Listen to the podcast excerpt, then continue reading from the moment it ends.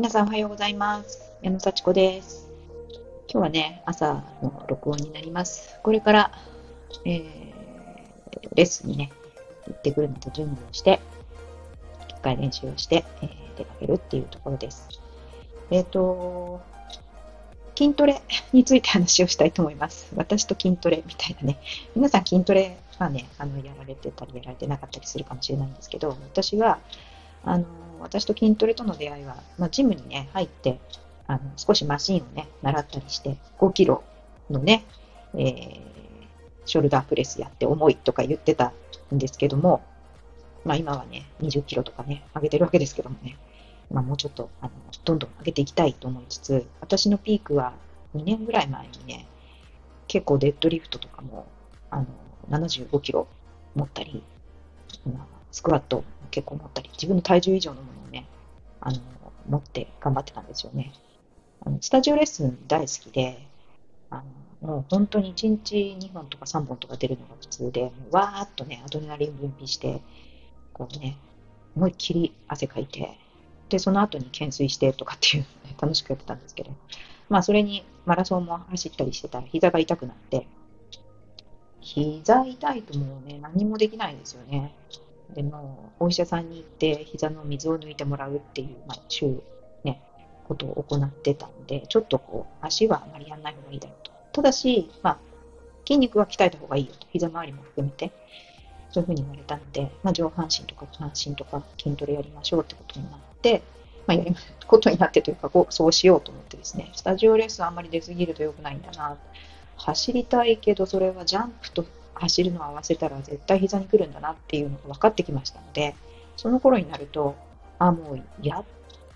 やってもいいけど、怪我したら意味ないよねと。毎週整形外科に通ってる、どういう、何がしたくて私は運動してるんだろうねみたいになったんですね。うん、それから、まあ、どんどんね、体重や体脂肪率が減っていくのはいいんですけどもね、何のためにやってるんですかっていう話でね、まあ、動きたいからやってたんですよね。うん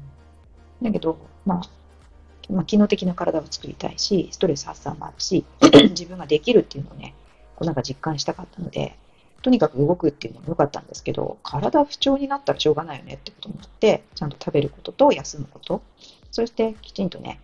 あの体をたくましくして、えー、きましょうと思ったんですね。で、あのー、マシントレーニングからフリーウェイトも加えて、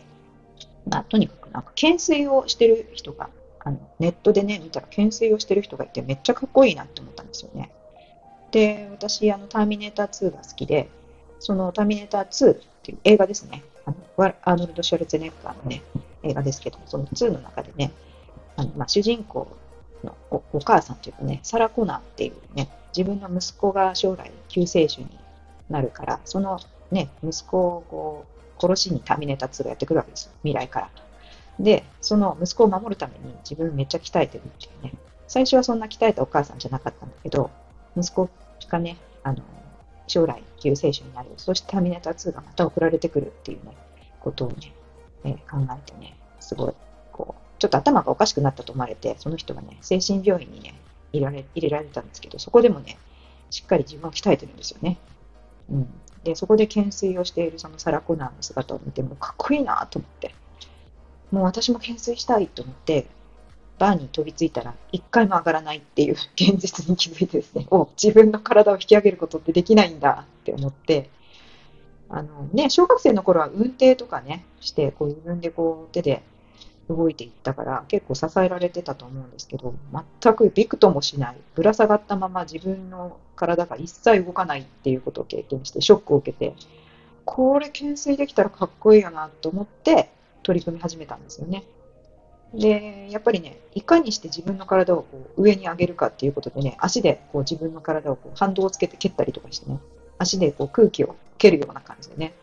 まずもがいてみたりとか して、なんとか3回くらいこう上げられるようにはなったんですけど、まあちょっと首のあたりをこうすくんだりしてね、ちょっと変なところに筋肉がついてきたんじゃないかっていう心配もあって、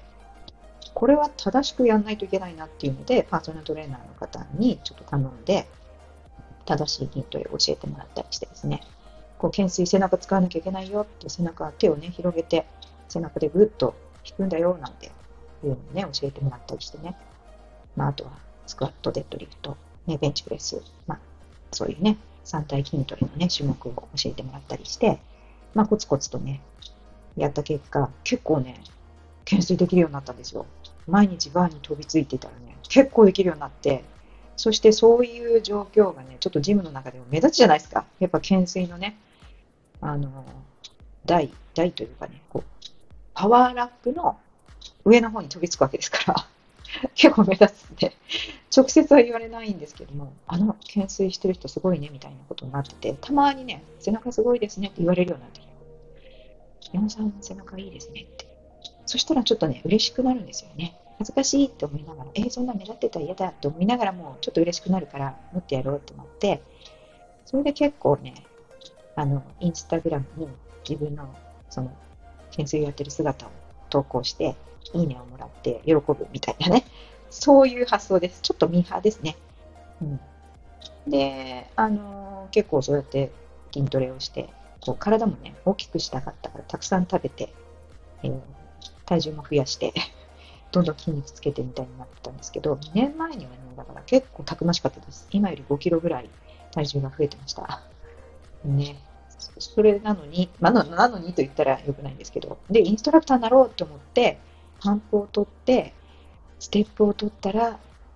もうなんか筋トレをする時間がなくなってしまって、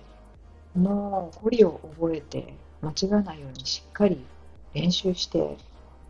あの、もうね、本番に備えるみたいな感じで、とにかくちょっと自分の練習を優先したら、筋トレをすると疲れ切って、レッスンができない逆にレッスンをすると疲れ切って筋トレができないみたいになっちゃって、ちょっと頻度減ってたんですよね。うん。まあそしたら、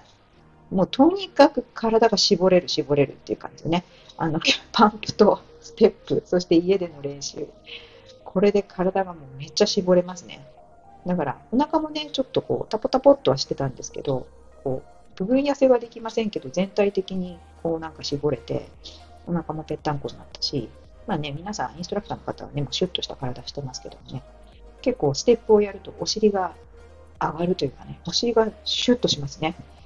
はい、ボディステップ、日本一、世界一、えー、ね、えー、お尻に効く、下半身に効く運動だと思いますけれども、本当にプリッとしてきて、自分で言うのもなんですけど、結構後ろ姿いいんじゃないかななんて思うんですけど、やっぱり背中はちょっとこう弱くなって、上半身の筋肉が少し落ちて、体重も落ちて、懸垂が10回できてたのに3回しかできなくなっちゃったっていうね、ああ、またスタートに戻ったみたいな感じですけども、まあね、きっとスタートに戻ったって経験は、あのー、ありますからね。また、毎日飛びつくとか、少しずつね、時間のある時にしっかり重いものを持ち上げて、食べるものを気をつけてやると。で、まあ、筋トレやるとね、私の場合、自己肯定感上がるなって思うんですよね。はい。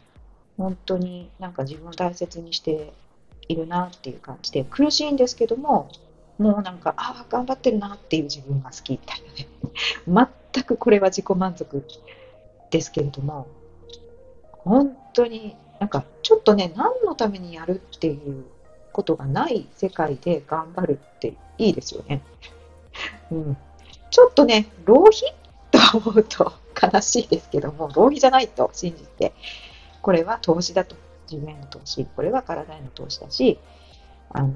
自分がね、教える時のためにもなるし、自分のこうね、自尊心をアップするための、